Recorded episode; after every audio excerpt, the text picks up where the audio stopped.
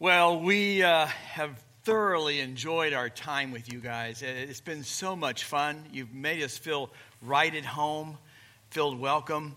Um, I like to joke around a lot too. Everybody's been joking around with me as well. So thank you. And you know, it's a reminder again when you're with other truly believers in Christ Jesus, that love is there that kindness is there, that joy is there, and hearing a little bit about. So thank you so much. Missy and I both said we've just really enjoyed our time here.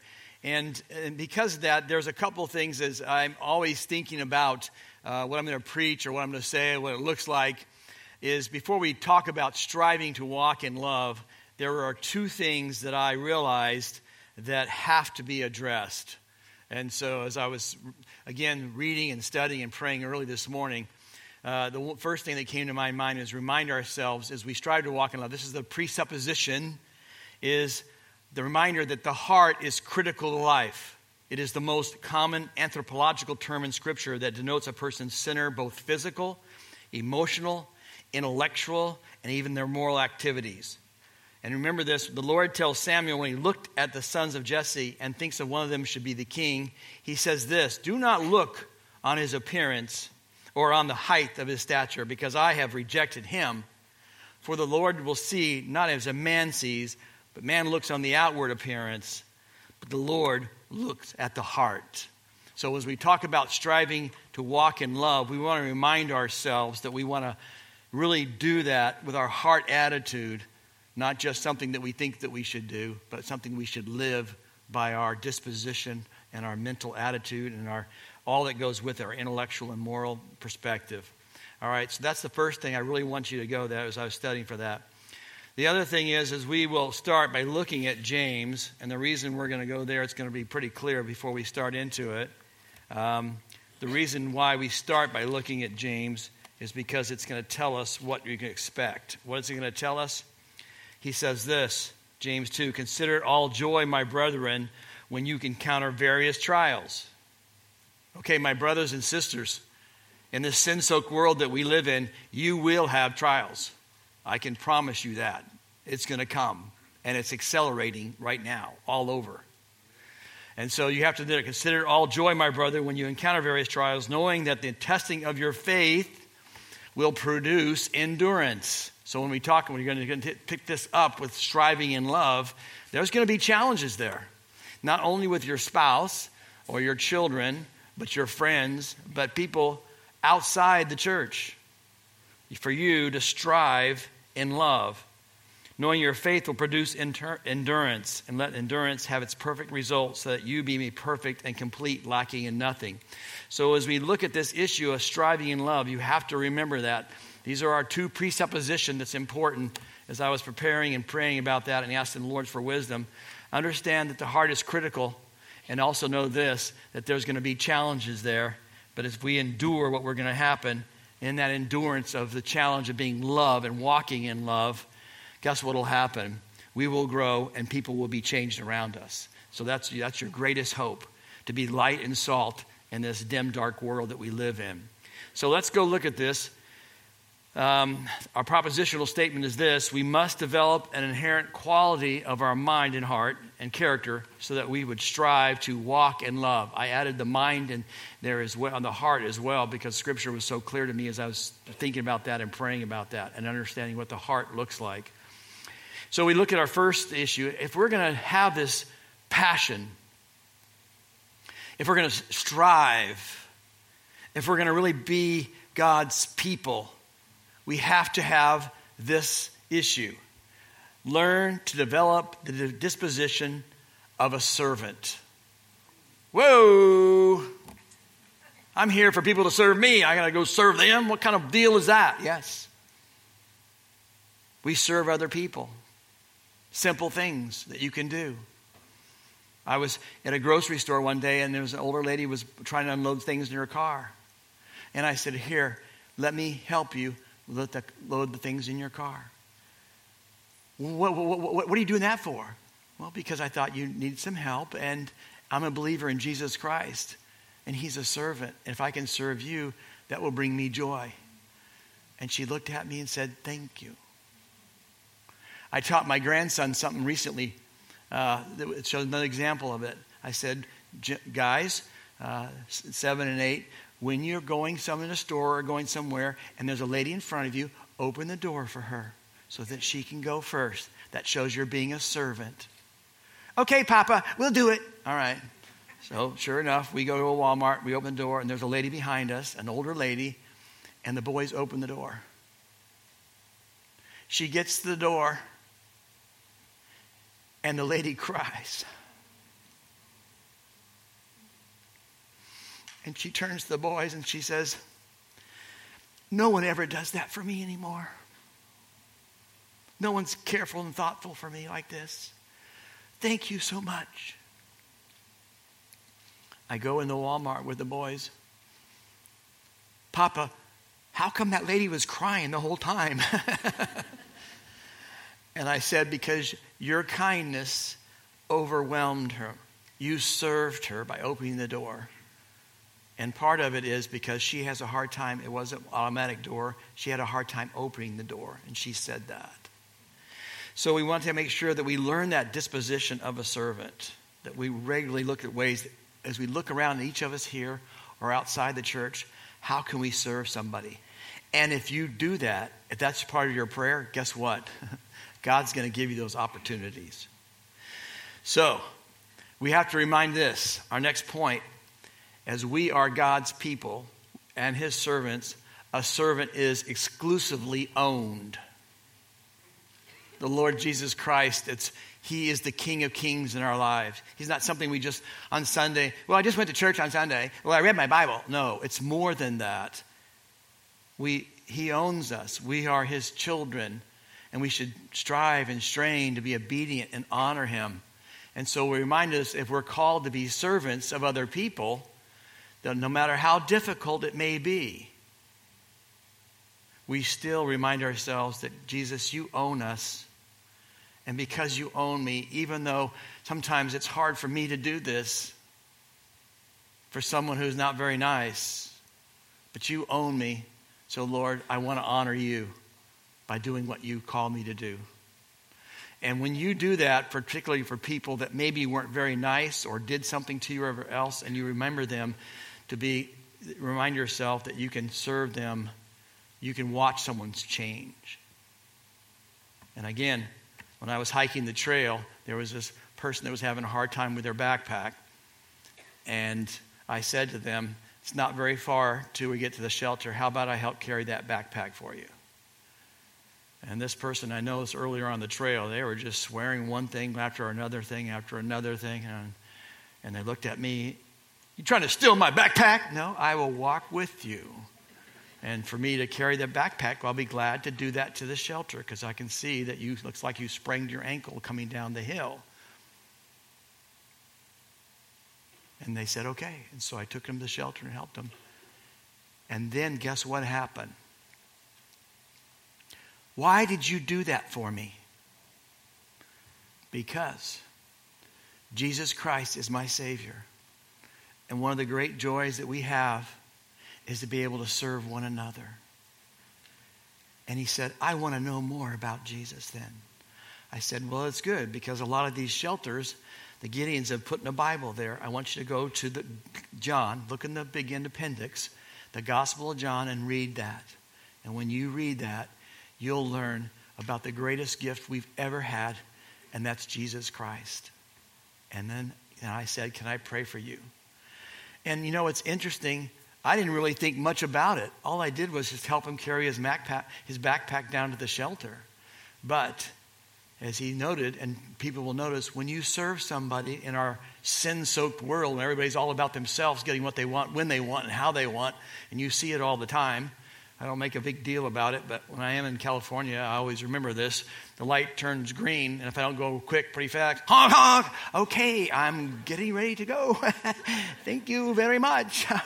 Uh, everybody is on their own throne trying to do what they want, when they want, and how they want. But we are called to be servants. So, that brings us to our next point. It's a reminder a servant must be useful to their master. So, one of the ways that you can do that, it's the best way I found out, is that you pray every day when you start your day and you say, Lord, let me serve you this day. Give me that opportunity. Help me to open my eyes. And you'll be amazed at what God will do as out of nowhere something will come along and everything else and think, how could that happen? When I'm hiking this trail, it's 2,190 miles, and to meet somebody on a trail at one point in time that needed to be helped for something like that, I, how could you figure that out? But God did it, exactly what He wanted to be there to help that person out. And it's like, wow, it just reminds you about it. And I know I said this before, but I have to remind myself every day there are no autonomous atoms and there are no maverick molecules. God knows them all, and He does that. So, one of the ways that you can be useful to our Master, the Lord Jesus Christ, is to be a servant. And you can ask that to the Lord in your daily life Lord, if there's someone that I can help today, please open my eyes to see that. And we need that, my brothers and sisters. It's true. Someone said a long ago, I wish it, wish, wish it was, but it's a reminder either you're on the throne or Christ is on the throne. You have to decide that each day by your actions, your deeds, what you think about, your response. And one of the ways that we makes it very clear is that we should be a servant. So, that brings us to our next point. We must be a deliberate theologian. You're thinking, what are you talking about? Pretty simple. If we're not in this book, my brothers and sisters, on a daily basis, you will not grow.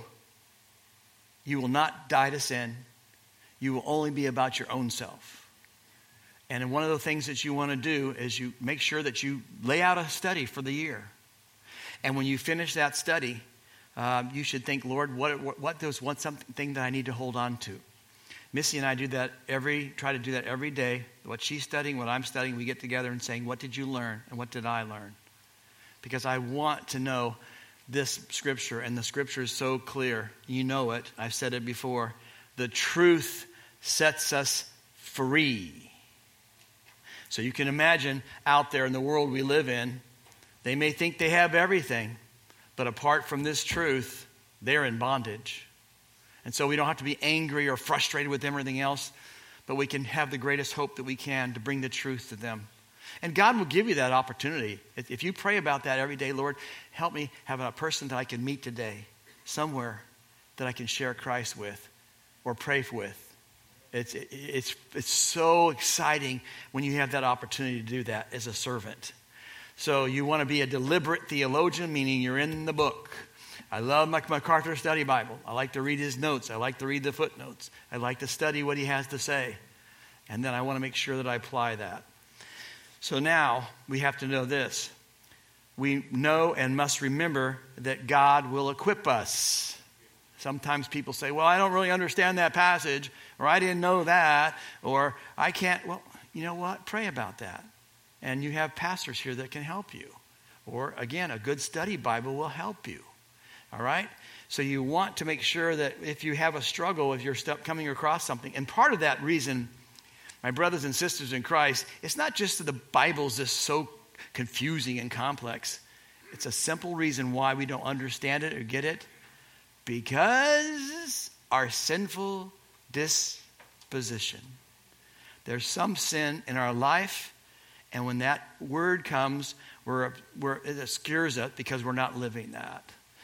And I can tell you, we all have certain areas of our life that are sinful we have to work on. My life was impatience. It was partly because my dad was a pilot in the Air Force. I was in the Air Force. Bombs on target. Go, make it happen. What are you waiting for? Go. And now when I see people and work with people, well, go, read the book, let's go, make it happen. What are you waiting for? Christmas? Come on, you know? And that's wrong. I have to work really hard. Missy will tell you, I have to work really hard to be patient with people when they're studying or something or they ask me questions about things. And um, I have to work on that. Everyone here, you probably know that. Your spouse can help you, or you can pray about that. Everybody usually has some area of disposition that they know that they have to struggle with. And when that's there, get ready to work on that. Know this, as we said, remember that God will equip us. to fight against that particular sin issue that you're primarily prone to. So, our next area is knowledge that loved lived must be based on the Word of God. I know you know that, and that's what you're about. You've all been so kind and gracious to Missy and I. I think it's because you're, you're, you're brothers and sisters in Christ. You're not just here at this church or whatever. We talked, we've had a good time, we've joked around. Uh, some guys have given me some hugs on some things, and you know, we've Missy and I have really had a good time with you guys all. Thank you so much. But I do want to re- let you know when you're looking at this, it must be lived as you've been bringing, as we brought the Word of God and reminding you that your marriage has to live this way. Here is what we looked at. We looked at 1 Corinthians 13 and what love is. My brothers and sisters in Christ, listen, this is important. When we get this Word, guess what's going to happen? You now must live it. And now, you will be attacked. It's going to come. Because you, just have to understand that. The more we live for the Lord and seek and to serve Him and what we're about, the enemy will attack us. And He's done that throughout Scripture. And if you can't figure that out, look what He did with Jesus. Every time I read that, I never understand it. Teaching, feeding, raising from the dead. And for the Sadducees, the Pharisees, and the scribes say, Crucify him! Crucify him! Guys are nuts. What are you thinking? He's demonstrated who he is and what he's done by what he's done. But you can see that. The more we live in truth, in the word, and strive and to honor our Lord and what we're going to do, my brothers and sisters, bingo, the war will increase. I'm, as a dean of students, I'm in contact with lots of lots of pastors all over the world. And what they've been telling me, and they've been seeing it, is the war is increasing. Things have been, they've been kicked out of churches. People have argued to them about the truth. Um, more and more things are happening. And so you have to understand this as we live for the word, abide by the word, that there's a, the possibility is increased that you will be more likely to be attacked in a sin soaked world. So that brings us to our next area train to have the determination of an athlete. You have to train. And how do you do that? Well, you, you, you go to your pastor, you go to a Bible study, you read on your own. A good study Bible is very good, it will help you. It's well done. John MacArthur does a very good job on the exegesis of what the scriptures are and not just coming up with his own ideas. For the marriages, we talked about that part. Sweethearts for a Lifetime by Wayne Mack. That's very important. You have to work on your marriage. Again, we've talked about this, had that determination. I can promise you it hasn't changed. Satan's plan has never changed. He attacks what? The first thing he does, he attacks the word. Did God say? Then he attacks marriage. And it's hard to believe I told people, I'm not making this up. Go look in Genesis. Go look in Genesis. When Adam sins and God confronts him, what does he do? This is classic in every situation blame shifting. And I, you can go read it, look at in Genesis yourself. It's stunning to think that Adam would say to God, Well, it's your fault. You gave this woman to me. Holy mackerel. I, I, I read that every time, I'm still thinking, That's amazing. I don't know why God didn't go, Really? Okay. So much for Adam. Let's go to the next person. Uh, the bees. Uh, let's go to Bob. Okay, so we'll go to Bob. I mean, it, it, it's stunning to, to think, but that's one of the things that we should all know about in this battle. Do we blame shift? Okay? So we can see it very clear what it looks like. So be ready for that. We know what the Word of God says, it prepares us, it's our greatest hope. As my friend said to me, it is our sword. It is what cuts off the sin in our life. It sets us free. And this truth will get us out of our bondage. If you could imagine spiritually the people that don't know Christ and know His Word, they walk through life like this. They do. And the things they say and what they're about. I mean, there's time that someone said something, I'm, I'm, I'm thinking, you got to be kidding me. But they're in bondage. So remember that. We want to make sure that we have that determination of the athlete And that brings us to our next area. We must strive and strain and press to advance, to walk in love. It's going to require that. It's not going to be easy. And for those of you that came to the marriage conference, remember 1 Corinthians 13 is critical to understand what love is because the world has twisted love so poorly. People believe that. Well, love is getting what I want, when I want, how I want, and that's what I should be. That's not what love is. So you have to know that you have to kill that sin, and you have to know for you to love, read 1 Corinthians 13 and, and remind yourself, this is what I must do. Lord Jesus, please help me to live and love this way with my spouse, my children, and the people that I know. And I, will tell you, I will tell you, um, I have to work really hard when I see some parent abusing a child. I, I don't do good with that at all. I just can't stand it. I can remember as a major in the Air Force, I was in the commissary, which is the food place. And uh, maybe I said that story, but it still sticks with me. A little little girl, about four or five, was running around, and uh, you know, mom or dad was it dad? It was, no, it was the dad. He grabbed her, threw her down on the ground. Don't be running around! I took that already. She was crying, and I walked over there. I said, "That is physical abuse. If I see that again, I will call the security police and report you." Yeah, but you don't understand. She's running around. She's not. That doesn't excuse you. So I picked her up. I think your dad's trying to help you, and he's going to work on that. You need to forgive him. But, I mean, that was 20 some odd years ago, and somehow it still sticks in my mind. That poor little, there's a poor little girl, about a four year old, I remember, was just mistreated so poorly. So you want to ask yourself all the time are you walking in love? And is that love that you are walking in, or is that love that you're walking in, is it based on the word, which would be 1 Corinthians 13? Anything less than that's not going to happen. And knowing that the walk in the love that 1 Corinthians 13 talks about, it will cause you to strive, which means it's not going to be easy. There will be a strain on you, especially when someone responds in a, in a poor way. And it will cause you to press keep, keep working, keep pressing, keep looking at, keep seeing that.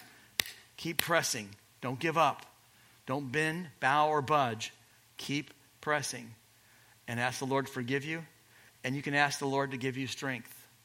And I believe that He'll make that very clear to walk in love. And that brings us to the next issue. We must not leave anything behind. Whoa, that's an interesting thought to be people that love Jesus Christ, you want, what way of looking at that is you can ask the Lord, Lord, there's areas in my life that's sinful, disobedient, not honoring you. Please help me see that. Because one of the things that Scripture will teach you about sin is it hides itself. You may not be aware of some of the things that you do. And so the people that love you can care for you might say, you know, a lot of times when you do this, that, or other, I think that's not the best way you might want to think about. What gives you the right to say that to me? I don't deserve that. What are you thinking? Oh, we need to be able to have. I think that's funny too. I agree with you. I do love the little people. Um, but we have to remind ourselves all the time that there could be areas in our life that A, we're not aware of because sin can be blinding. And B, when someone that really cares for you and loves you, then it's an opportunity to examine that particular life and ask the Lord to help you. And so we have to do that. Um, and so I'm very gracious, been married to 44 years to this wonderful woman. She's very patient and kind to me. And uh, I, there's some things that she will let me know I don't, I'm not aware of.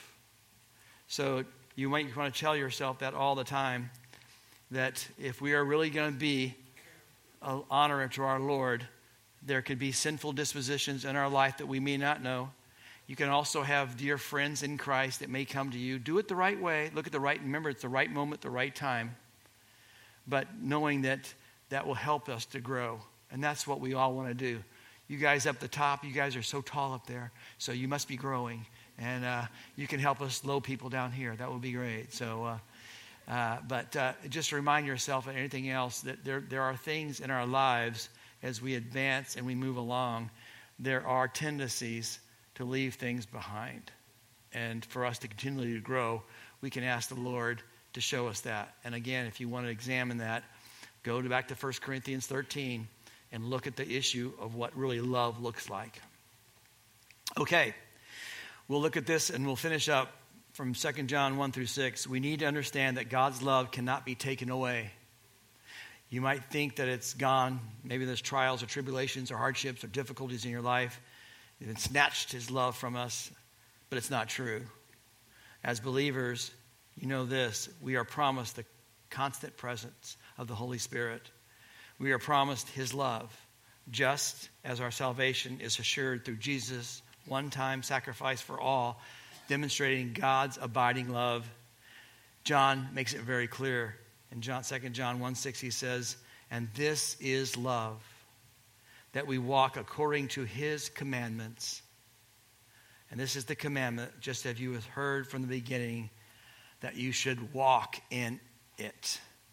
It's fascinating if you want to think about that. This, the 19 times the word walk is used, and it's not sitting, it's not sleeping. Well, here's the other thing, too, that's important it's not running, is you're desiring to know Christ and everything else. No, it's walking faithfully each day, putting things behind, putting things on, and continually at a nice pace to continually seek the Lord and to walk and move forward. And so you can ask yourself that each day as you're looking at your love for Christ and for others is that something that I've sat down on?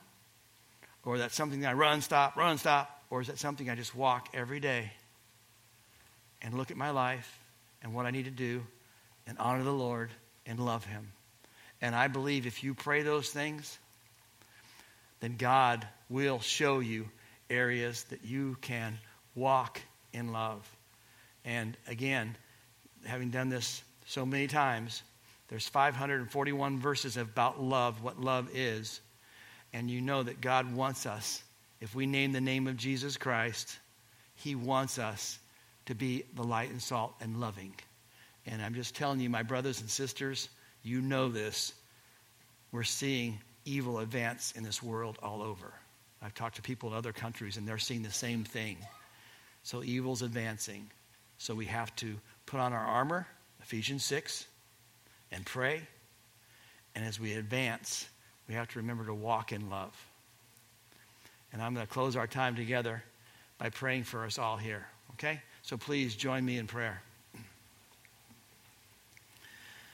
Dear Father, we know the challenge before us. We know that the sin soaked world, and the Bible says, as sparks fly upward, so man was prone into sin. But Lord, we want to honor you. We love you, Jesus.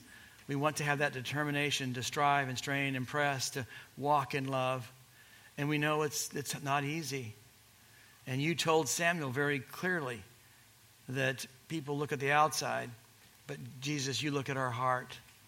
And we pray, Lord, that as we live in this world and as we walk in this world, we pray that there would be determination on our part to walk in love and thank you, Lord, for everybody here.